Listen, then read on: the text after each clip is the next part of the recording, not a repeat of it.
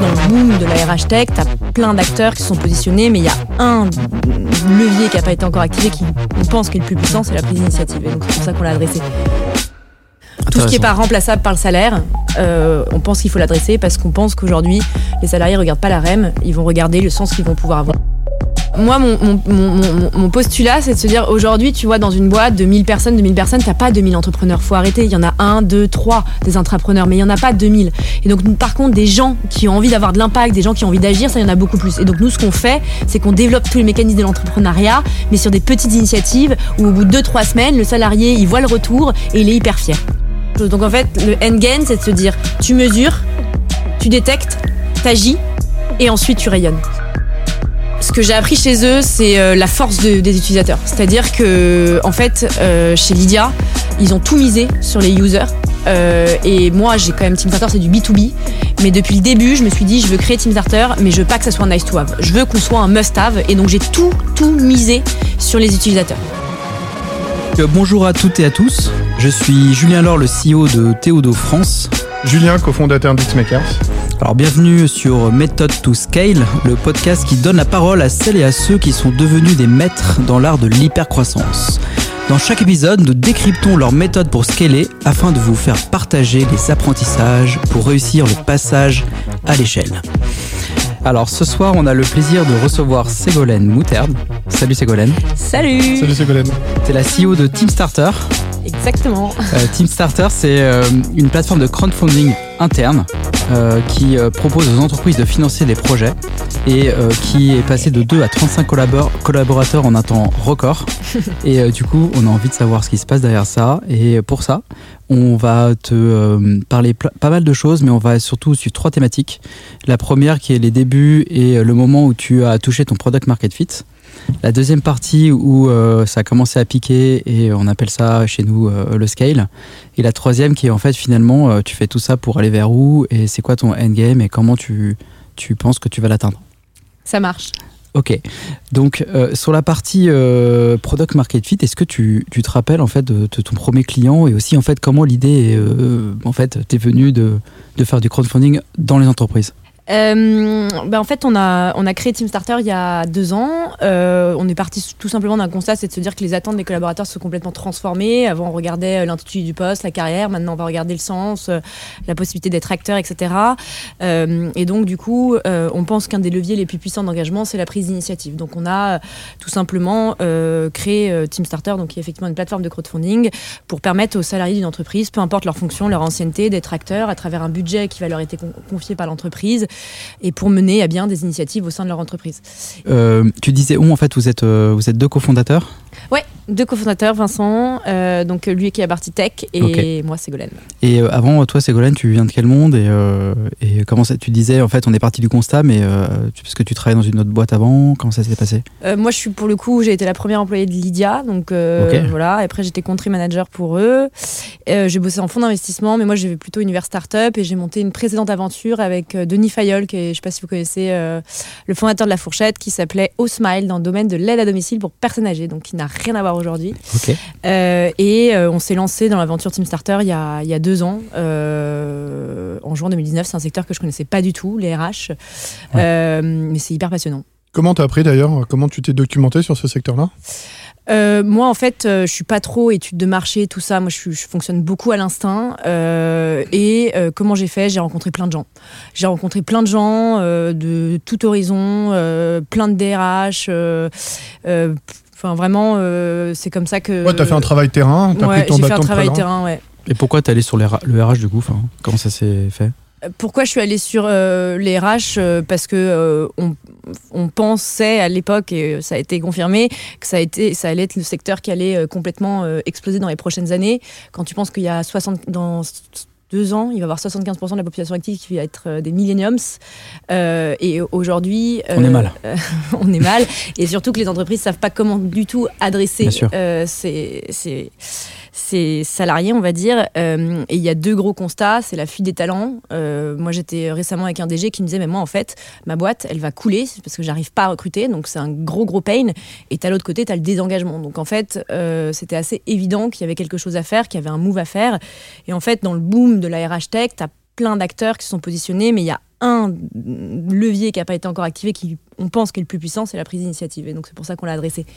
Tout ce qui n'est pas remplaçable par le salaire, euh, on pense qu'il faut l'adresser parce qu'on pense qu'aujourd'hui, les salariés ne regardent pas la REM, ils vont regarder le sens qu'ils vont pouvoir avoir. Ouais, c'est une bonne vision de départ en tout cas. J'ai vu euh, une boîte, euh, une, une, boîte de private equity qui a un COMEX, Millennial COMEX en dessous du COMEX. Je trouve ça intéressant. C'est que tous les, il y a pas mal de 440 aussi. C'est une manière de lancer la mode.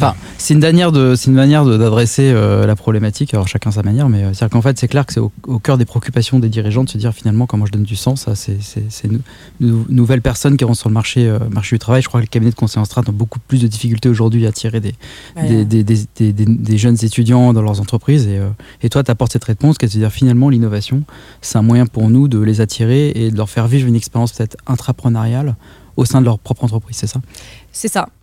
Un budget à chacun, euh, la possibilité d'agir sur des sujets qui leur tiennent à cœur, euh, le collectif, euh, et je pense que c'est la recette qu'il faut. Et dès le début, l'idée c'était de vendre du crowdfunding en interne, ou au début tu as vendu autre chose et petit à petit tu as abouti sur ça?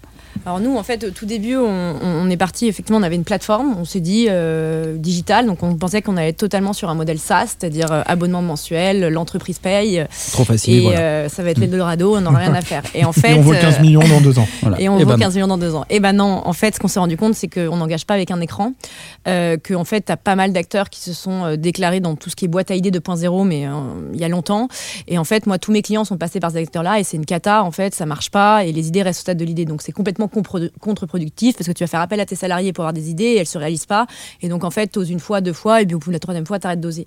Et du coup, on s'est rendu compte que pour justement euh, s'assurer euh, d'avoir de l'engagement et de l'impact chez nos clients, euh, il fallait absolument accompagner les salariés. Et donc, du coup, on a dû faire un switch au tout début. je me rappelle, c'est moi au début qui faisais la coach Simstarter, donc je, je signais mes clients et ensuite, j'allais coacher les salariés pour les aider dans leur idée et les accompagner jusqu'à la réalisation de celle-ci. Et donc, du coup, on est passé dans un business model SaaS, et là, on a un peu les deux axes, c'est-à-dire qu'on a un axe digital et un axe accompagnement, et on a des coachs en interne. Donc ça représente aujourd'hui, on est 40. Euh, j'ai une vingtaine de personnes qui sont euh, qui sont dans ce qui, qui, font ça et qui vont accompagner les salariés de l'idée à l'action. C'est hyper intéressant. En fait, c'est que le point de blocage, c'était pas la plateforme, c'était euh, les gens osaient pas ou enfin tu me diras les blocages. Ouais, vous étiez pas, pas très structuré. Tu, tu, vas sur cette zone un peu bizarre et tu adresses le vrai problème qui est non mais allez-y, vous pouvez. On sait, voilà comment ça se passe de se mettre en avant avec une idée quoi. C'est ça. Bah il y a, y a pas mal de phénomènes. Tu as le phénomène de l'autocensure, le salarié qui ose pas, qui sait pas comment faire. Euh, tu as le phénomène euh, tout simplement d'avoir une idée, mais tu sais pas trop comment euh, la budgétiser, euh, comment tu vas faire, etc. Et puis après, c'est l'accompagner jusqu'à ce qu'il passe à l'action. Et en fait, les boîtes à idées un peu digitales, elles vendent 2% de réalisation et nous, on vend 90%. Et en fait, c'est là qu'on arrive à tirer un engagement extrêmement puissant chez nos clients. C'est qu'une fois que le salarié a mis en place son initiative, c'est extrêmement puissant puisqu'il est hyper fier. tu le rends acteur. Et je le rends effectivement acteur. Et donc, j'arrive à mettre en mouvement l'ensemble de la population d'une entreprise. Mais c'est parce que euh, on a cette partie coaching et donc on, a vraiment euh, ce double. Euh, on a le business model SaaS parce que nos clients payent un abonnement, mais ça comprend. Dans l'abonnement, tu as la partie euh, d'abonnement, tu as la partie euh, d'accompagnement qui est intégrée dans l'abonnement. C'est ça. En fait, euh, le client va payer X euros par mois hmm. et ça comprend la méthode. La méthode pour libérer les énergies internes et faire du bottom-up.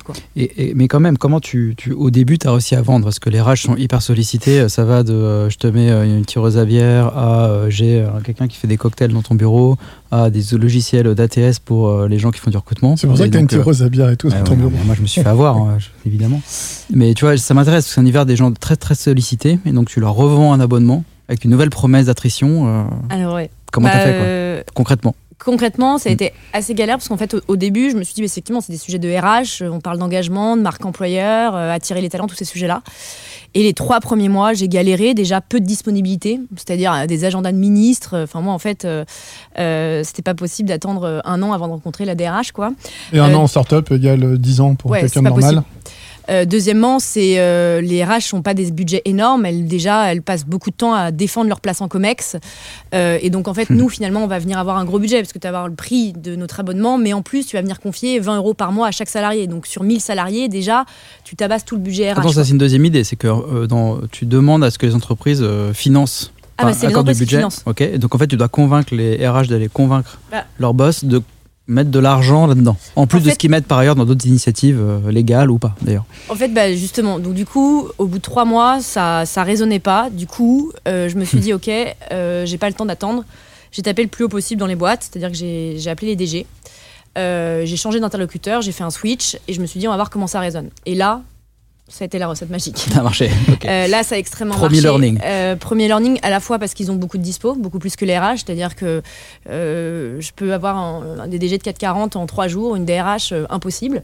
C'est assez contre-intuitif comme apprentissage. Enfin, c'est hyper intéressant ce que tu dis. C'est que naturellement, on va pas se dire ça. On va se dire je contacte des RH qui ont le temps et la DG sera jamais dispo. C'est pas ce que tu observais. Non. Ce qui est super intéressant. Non, non, moi j'ai observé vraiment une disponibilité parce que aussi, je pense que les DG d'entreprise veulent s'ouvrir aussi, euh, savoir ce qui se passe, etc. Ils sont sur la stratégie, donc ils ont plus. Exactement. Et surtout, euh, bah, en fait, euh, quand j'ai commencé à faire ça, bah, déjà j'ai signé tous mes clients. déjà, donc on. Ça s'adresse à tous les commerciaux, parler aux décideurs. bah oui, en plus il a le budget entre les mains, lui. Pas de question de budget. Pour lui, c'est un, c'est un non-sujet. C'est un non-sujet. Comment tu résous le problème en fait euh, Il a un problème, toi tu as une solution au problème. C'est ça comme ça qui résonne. Euh, cycle de vente extrêmement réduit. Je signe, enfin, aujourd'hui, même à des grands groupes, je signe entre deux semaines et trois mois. C'est oui ou merde quoi avec eux. Ouais, c'est ça, c'est-à-dire en fait, euh, ok, on va travailler ensemble, ok, on va travailler ensemble. Donc je perds pas de temps. En plus de ça, ce que j'ai remarqué, euh, et ça c'est un apprentissage, c'est que avoir le DG, euh, bah, en fait, dans l'utilisation, nous on a des taux d'utilisation très élevés, on est à peu près à 70% après trois mois, parce qu'on est l'outil collaboratif en général, c'est le client le plus utilisé. Et en fait, c'est pourquoi? Parce qu'en fait, le DG va être aussi engagé dans la démarche, et donc ça ne devient pas un outil RH. En fait, ça devient un outil, nous on a réussi, ouais, de transfo. On est vraiment un outil de transfo, à la fois aussi parce que ça lui parle, c'est les messages qui véhiculer en interne, le bottom-up, la prise d'initiative, l'autonomie, la responsabilité.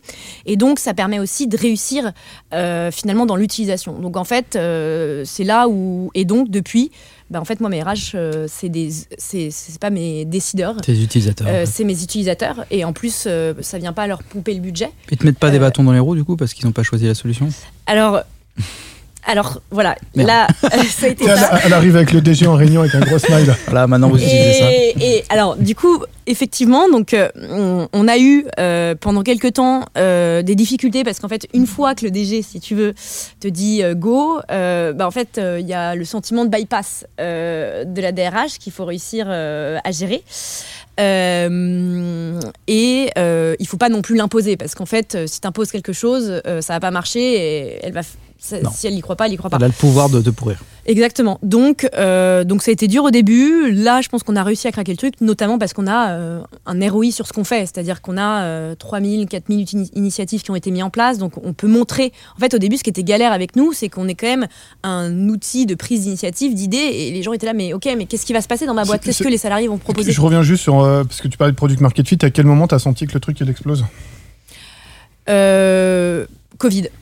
Covid, nous, ça a été euh, opportunité. Euh, ouais, opportunité. Euh, il y a un an, on avait 20 clients, là, on en a 100. donc c'est il y a un an. En fait, on a créé la boîte en juin 2019. Un an après, on sentait que, on le sent là, que c'est en train de, ça, ça, va de plus en plus vite. c'est de plus en plus facile à convaincre. Donc voilà. Qu'est-ce qui a plu C'est le fait que les gens étaient tous chez eux et qu'il fallait trouver une activité pour les dynamiser? Et du coup, comme tu avais ton outil, ça permettait de les animer sans être dans les bureaux? Il y a eu euh, le maintien de lien à distance. Euh, un de nos clients phares, par exemple, qui est Crédit Mutuel Sud-Ouest, euh, on les a signés, ils se sont lancés en période de Covid. Et on a 95% d'adoption chez eux, ce qui est assez élevé. Et en fait, ça a été massif chez eux parce qu'en fait, ça a permis de maintenir le lien à distance entre les salariés. Il y a eu plein d'initiatives qui ont été réalisées. les gens se sentaient un peu seuls, un peu isolés. Et en fait, il y a eu plein de choses. Le momentum était, le momentum était là. Sans, sans, que ce soit de ta faute, bien entendu, mais il était là. Il était là. On a eu aussi beaucoup de en fait, les gens avaient aussi besoin d'avoir un impact, c'est-à-dire social, et donc puisque les gens avaient besoin d'avoir un impact solidaire, donc on a eu beaucoup d'initiatives pour soutenir euh, les soignants, des choses comme ça. Euh, et donc, euh, j'ai oublié la question, mais, c'était Covid. Voilà, Covid. Donc c'est moi qui ai posé la question pour lui. Voilà, c'est ça. On passe Euh, à scale Oui, euh, à quel moment tu as commencé à voir que ça, ça a commencé à piquer, à scaler euh, et euh, qu'est-ce qui a craqué en premier? Parce qu'au début, euh, j'imagine, tu fais toutes les ventes, c'est facile, ça signe, etc. Les gens te font confiance, mais à un moment donné, c'est plus toi qui fais et ça devient dur. Ouais, puis tu commences à avoir 15 Ségolènes à recruter, et ainsi de suite, tu vois. Euh, bah, en fait, euh, j'ai beaucoup travaillé sur. euh, la- Moi, en fait, je suis euh, très outbound, c'est-à-dire que je suis une bille en, en market. Donc, à partir du moment où je suis une bille en market, au début, j'ai travaillé sur ce que je savais faire, c'est-à-dire que l'outbound, je suis plutôt. Je sais faire. Pour nos auditeurs, ce que tu appelles comme outbound, tu peux le décrire un peu? Moi, Call je call. suis une pro du call call. Ah ouais. J'appelle tous les DG, hop, call call. Et en fait, on a réussi à craquer, craquer le call call euh, sur Le- cette cible-là. craquer le call call des DG. Ouais, C'est- non, ouais, alors tu peux écrire un raconte, bouquin, ouais. raconte. hein. Ça, ça m'intéresse. Euh, bah, non, mais en Ça, fait. je pense que ça intéresse tous les gens qui écoutent. En vrai. euh, craquer le call call, en fait, euh, j'ai un pro, c'est-à-dire que j'ai pris, je m'en souviens très bien, je le nommerai pas, mais j'ai le DG d'un- d'une grande boîte et euh, je l'appelle et euh, moi ce qu'on dit souvent, moi ce que je dis souvent en call call, euh, tu sais faire du call call quand t'as plus peur qu'il réponde. Donc mon premier call call, j'étais là, oh merde, merde, merde, et ça a Hmm. répondu. Et là Donc déjà, t'avais quand même peur. Donc, Donc là, on, est, on est tous des humains, on a tous peur, c'est normal. Ok, bien sûr, bien sûr. Mais maintenant, si tu veux, j'ai envie qu'ils répondent. euh, VS avant, t'as peut-être Ouais, un peu moins envie, ok. t'as un peu plus peur. Et donc, j'ai un pro, un pro total, et c'est un pro à cartonner. Et Aujourd'hui, euh, sur 8 call calls, j'ai eu j'ai 7 rendez-vous. Euh, mais Wow. euh, comment euh, Ouais, t'as compris un truc sur la façon de leur parler. peut-être que j'ai compris un truc sur la façon de parler. Je pense que déjà, il faut. Enfin, moi, déjà, avant mes séances de call call, maintenant j'en fais moins, mais je me mets une énergie de folie. En fait, je pense à un truc, c'est que.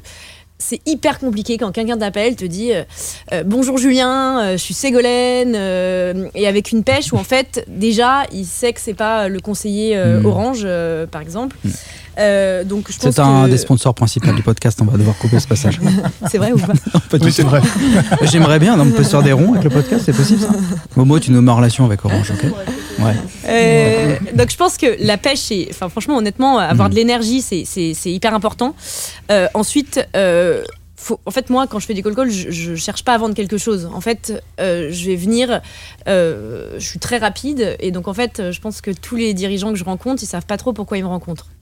D'accord. C'est-à-dire que tu vends une ambition? Je vends une ambition. Tu en décroches fait. le rendez-vous En par fait, call, direct? euh, Je décroche le numéro par call en disant en fait, j'ai découvert votre parcours.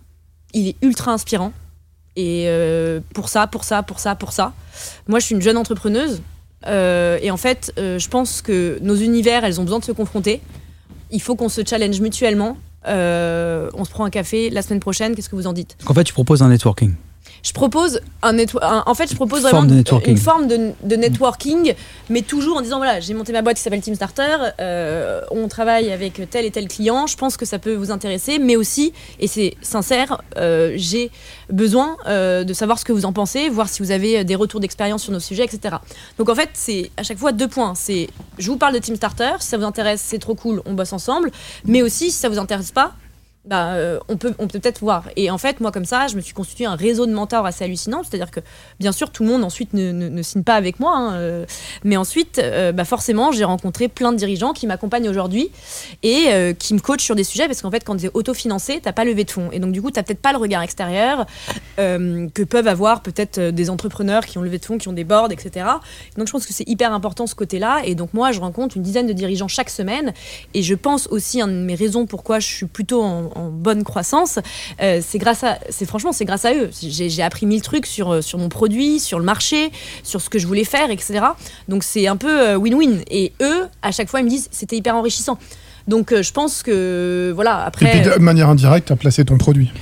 Exactement. C'est intéressant parce que en gros la démarche c'est plutôt désintéressé entre guillemets euh, sur le produit directement. C'est euh, ok, il faut qu'on se rende compte, t'as plein de choses à m'apprendre et euh, du coup euh, par l'échange, la personne se dit je bosse avec toi ou pas, mais tu s'en fiches parce que quoi qu'il arrive, t'as as développé ton réseau de mentoring qui te fait que tu réussis. D'autant plus que t'as pas de levée de fonds, tu viens de le dire. Euh, tu euh, comment tu fais demain? Parce que là demain c'est plus Ségolène qui fait les call calls, c'est des gens que t'as embauchés. Ces gens, ils font, et, Et- ça marche. Mais Ils comment font, ils font du Ségolène. Et comment tu fais pour faire qu'ils fassent du Ségolène? Ça c'est intéressant parce qu'il y a beaucoup de J'ai jeux. j'ai beaucoup coaché. Et comment tu t'y prends? Parce que je pense que dans le scale, il y a beaucoup de gens qui, qui- qui se retrouvent à un moment donné où là, ça coince. Quand tu le fais, quand tu fais ta propre vente, quand c'est ta boîte, t'as une passion qui fait que c'est génial et que tout le monde t'achète, mais le jour où c'est plus toi, petit à petit, ça peut se dégrader Ouais, un peu comme une bébé, maison donc qui, ça qui est pas entretenue. Ouais, voilà. Alors je pense C'est que- vraiment intéressant de savoir comment tu tiens, comment toi, t'arrives à t'en sortir. Alors, déjà, j'ai que deux ans d'historique, donc potentiellement, euh, dans un an, on se rappelle et je vous dirais, les gars, c'est la galère. euh, ça, mais bon. Ouais, euh, on, on refera un autre numéro du on podcast. voilà. Peut-être. On Mais fera un donc, du coup- erratum. Du coup, non. comment En fait, j'ai coaché toutes les personnes qui sont qui sont qui sont avec moi. Alors déjà, je recrute des personnes qui sont capables de faire ça. Je recrute des personnes qui sont capables d'interagir avec des dirigeants, qui sont. Enfin, c'est bête, mais il faut être cultivé. Enfin, enfin, voilà. Je, je recrute ce type de profil qui vont être capables d'aller parler à des dirigeants. Clairement, les dirigeants de plus T'aurais 10 pas recruté Julien Masson, autant te dire.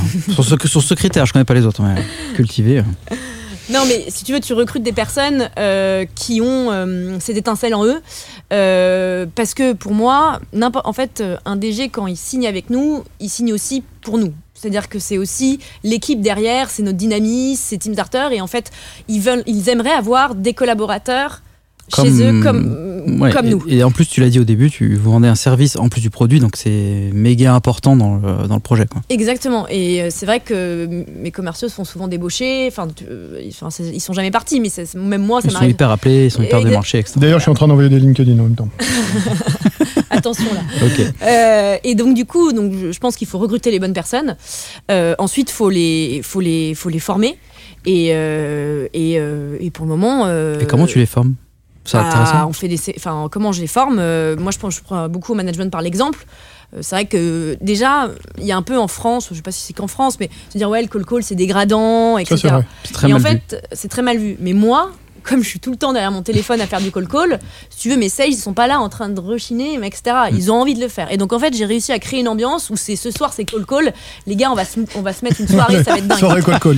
C'est Moi, vrai c'est call call de dirigeant. J'adore. Exactement. Et donc, on se met de la musique. euh, Et, et- et déjà, c'est une ambiance où les gens sont pas là à traîner.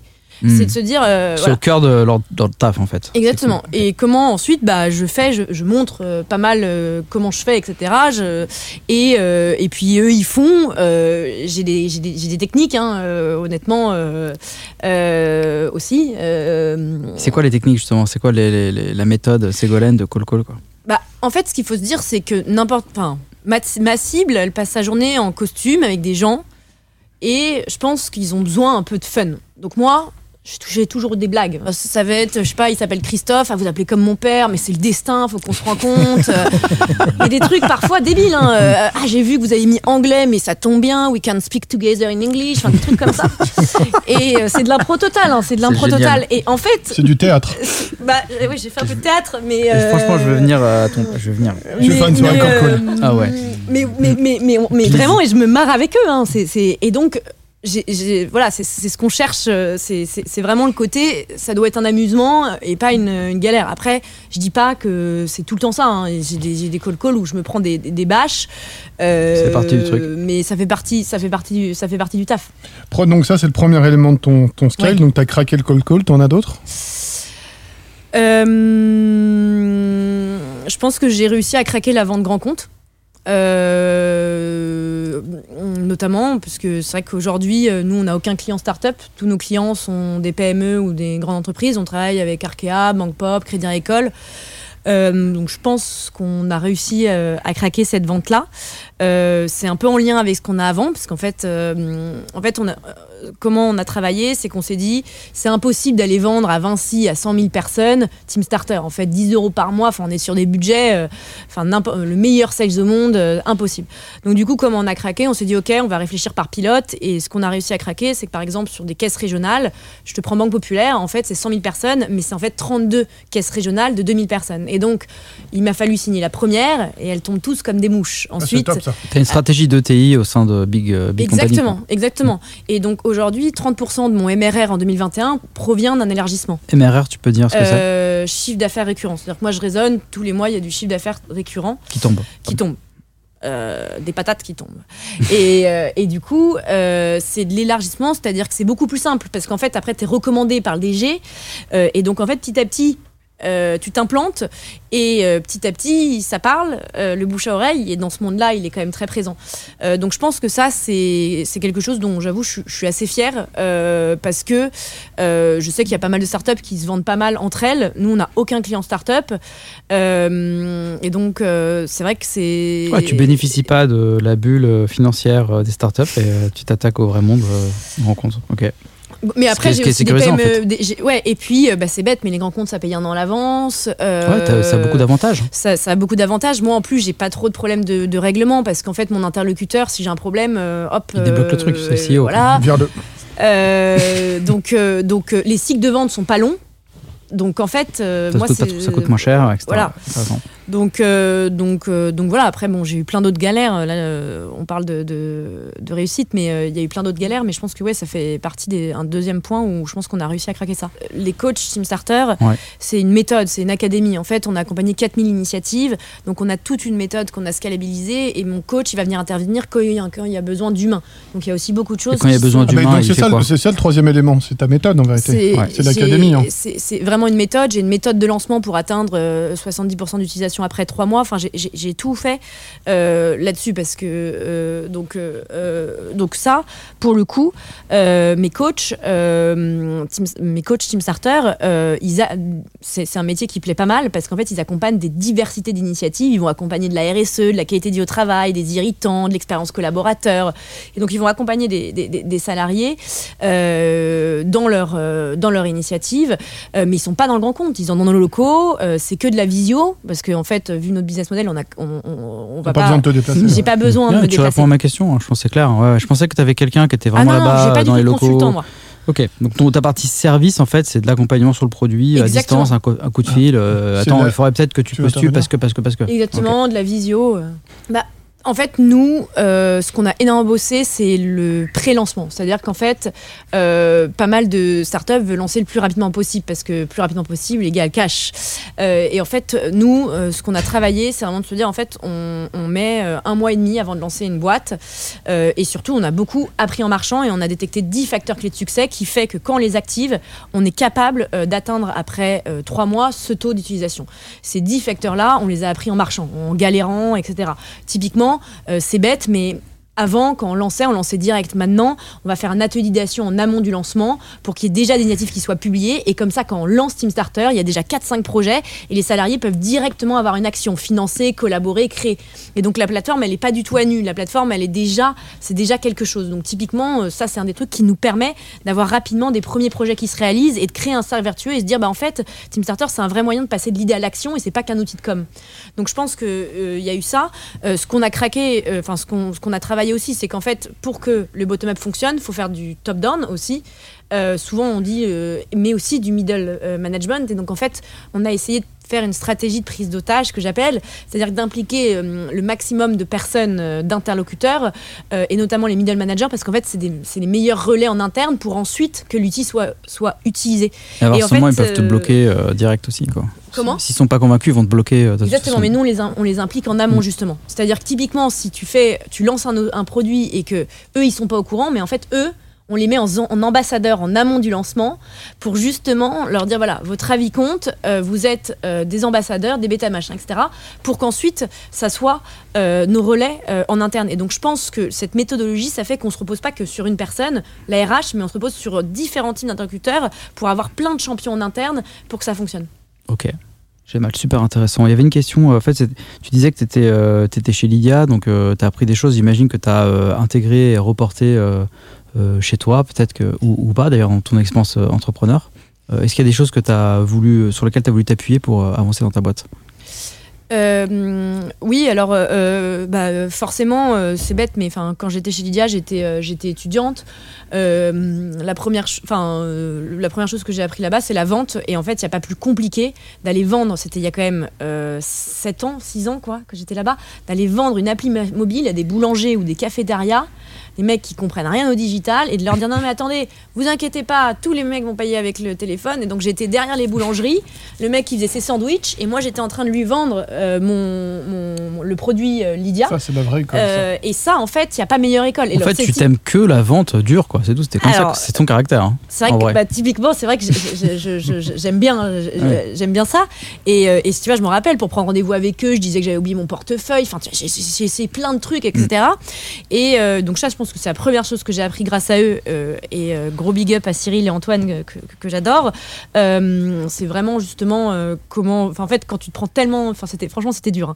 Ah, ça doit être hardcore, C'était vraiment, c'était vraiment pas facile. Donc voilà, ce que j'ai appris chez eux, c'est la force de- des utilisateurs. C'est-à-dire que, en fait, euh, chez Lydia, ils ont tout misé sur les users. Euh, et moi, j'ai quand même Team Starter, c'est du B2B. Mais depuis le début, je me suis dit, je veux créer Team Starter, mais je veux pas que ça soit un nice to have. Je veux qu'on soit un must have. Et donc, j'ai tout, tout misé sur les utilisateurs. Euh, et donc, je pense que cette culture-là. ça, c'est un truc que tu as conservé. c'est un point important et- que tu as ouais. dit. Quand tu dis tout miser sur les utilisateurs, dans ta philosophie, ça se traduit comment? Alors, euh, dans la philosophie, comment ça se traduit? Bah, En fait, euh, nous, on est vraiment. euh, tout le produit est fait. Euh, Enfin, en fait, tout notre focus, euh, il est, euh, il est euh, sur les utilisateurs. Et toute la boîte, enfin, tu vois, les coachs, pourquoi on les a mis C'est pour accompagner les utilisateurs. Donc, tout ce qu'on a fait, on le fait. Enfin, le, le règle de la boîte, c'est c'est créer l'expérience collaborateur de demain et transformer le monde du salarié par les salariés. Le monde de l'entreprise, pardon, par les salariés. Et donc, du bon coup, du coup, ouais, on a tout, on a tout mis autour de ça, quoi. Et en plus, euh, tout le monde n'est pas armé pour monter sa boîte, pour, pour se mettre en risque, pour tout lâcher. Et en fait, tu leur permets de vivre une expérience, mais sur le fond, je veux dire, de, intrapreneuriale qui, qui peut donner euh, vachement d'énergie à des gens dans des boîtes. Ouais. C'est, je trouve ça génial, quoi. Au lieu plutôt que de partir et de suivre un truc un peu moyen, euh, alors qu'en fait, on est bien dans sa boîte. C'est ça. Moi, mon, mon, mon, mon- mon postulat, c'est de se dire aujourd'hui, tu vois, dans une boîte de 1000 personnes, 2000 personnes, t'as pas 2000 entrepreneurs. Faut arrêter. Il y en a un, deux, trois des intrapreneurs, mais il y en a pas 2000. Et donc, par contre, des gens qui ont envie d'avoir de l'impact, des gens qui ont envie d'agir, ça, il y en a beaucoup plus. Et donc, nous, ce qu'on fait, c'est qu'on développe tous les mécanismes de l'entrepreneuriat, mais sur des petites initiatives où, au bout de deux, trois semaines, le salarié, il voit le retour et il est hyper fier. C'est de la longue traîne. Génial. Euh, si, si, euh, si on prend un peu de recul et qu'on regarde vraiment loin, euh, ce serait quoi euh, ton endgame? Le truc où tu dis, bon là j'ai vraiment réussi, c'est ok pour moi et euh, je peux fermer la porte et, euh, et euh, Euh, passer en à autre termes chose que t'es complètement hyperactif donc tu devras un truc à faire. en Mais, termes euh, de scale, Non, c'est l'après là. C'est quoi ton endgame, tu penses? Le truc d'après Enfin, le truc vraiment, euh, t'as t'as atteint euh, le Graal en fait, pour toi. Bah, nous, on veut être, euh, on veut être l'outil le plus, pardon, l'outil le plus utilisé sur toutes les verticales de l'expérience collaborateur. Euh, en fait, nous, on a. Donc tu veux battre euh, toutes les, tous les logiciels en RH euh, Non, pas tous les logiciels. En gros, nous, Toutes on les est- expériences. tout, tout ce qui concerne l'expérience collaborateur. En fait, nous, on pense qu'il y a euh, trois axes. Euh, qu'on est en train d'agir. Là, on agit sur la prise d'initiative, donc l'action. En fait, on donne le pouvoir d'agir, euh, mais on est très différent de toutes les. Enfin, c'est très différent. Euh, ensuite, on a un gros impact qu'on voit sur la marque employeur. En fait, les salariés communiquent à fond et on, enfin voilà, donc clairement. Et ensuite, on est en train de comprendre les leviers d'engagement et des engagements parce qu'en fait, on accompagne tellement d'initiatives et en fait, notre outil il est tellement utilisé Et tu vois plein de choses. donc on voit plein de choses. Donc en fait, le endgame, c'est de se dire, tu mesures, tu détectes, t'agis, et ensuite tu rayonnes. Et en fait, on veut créer un cercle vertueux autour de l'expérience collaborateur, euh, comme ça, et, euh, et donc voilà. Mais en fait, tu, tu- finalement, c'est que tu veux, euh, tu veux que les, les gens dans les boîtes soient heureux et restent longtemps. Et euh, que ton outil, c'est un moyen de, pour eux de se projeter dans leur boîte et de, et de kiffer. Ouais, quoi. je veux que je veux que les exactement. Je je veux que les gens se sentent euh, appartenir à une entreprise. Je veux qu'ils puissent euh, y participer. Je veux qu'ils puissent y Pas avoir juste du j'y vais, je fais mon travail. Tracteur. de Ouais, ouais, les génial. tracteurs. Trop Exactement. cool.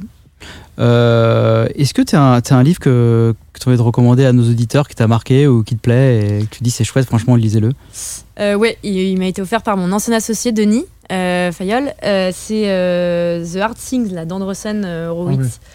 Euh, parce que moi, je trouve que dans l'entrepreneuriat, euh, on parle beaucoup des, des réussites, etc. Moi, ma précédente boîte que j'avais montée justement avec Denis, qui s'appelait Au Smile, j'ai planté.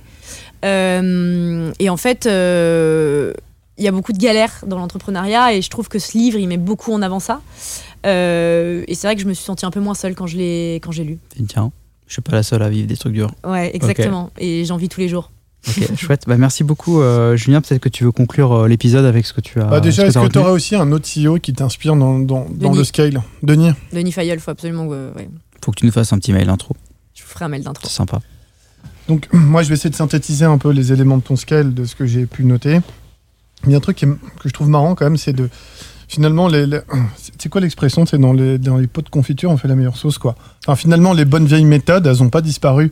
Et toi, tu as craqué le call-call avec une approche. Ouais, enfin, tu as retourné le truc en disant finalement, je suis pas en train de faire de la prospection, mais je suis en train de vendre une ambition, une histoire, hein, et je vais connecter la personne là-dessus en allant directement. euh, Pourquoi se faire chier quand on peut parler au DG directement Tu as raison. C'est dans, les, dans vieux pots que l'on fait les meilleures conf- que- Bravo. que l'on fait les meilleures confitures. Alors moi je Non, vas-y, vas- je bug. c'est pour le SEO. Non, je refais alors. Je te dis, premier élément, c'est que finalement, tu as craqué. quelque- Enfin, tu es revenu à une bonne vieille recette. Dis-le, Juju.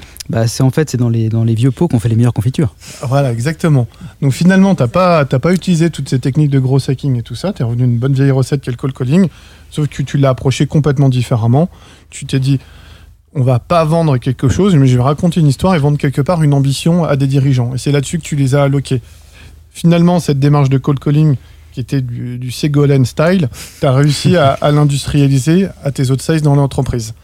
Deuxième élément, c'est ta méthode, je sais pas si elle porte un nom d'ailleurs chez vous en interne, cette méthode d'onboarding que vous avez, la somme des apprentissages que vous avez accumulés sur les différents projets que vous avez mis en place, fait qu'aujourd'hui, un peu comme Uber, tu as une technique, enfin tu as une stratégie en tout cas pour très vite euh, lancer la plateforme et surtout qu'elle prenne, ce soit pas une coquille vide quand il se lance. Et je sais pas si c'est un troisième élément de scale, mais je le dis quand même, j'ai bien aimé, tu l'as dit à la fin, que sur ton produit, tu essayes de montrer des. J'ai noté des micro-réussites rapides. Plutôt que d'attendre de voir le résultat à 6 mois, un an, tu préfères monter des petites actions qui marchent et c'est comme ça que tu engages les collaborateurs. Et si tu montres ça, bah, finalement, ça va inciter les autres à y aller aussi. Quoi. Donc j'ai trouvé ça plutôt hyper pertinent.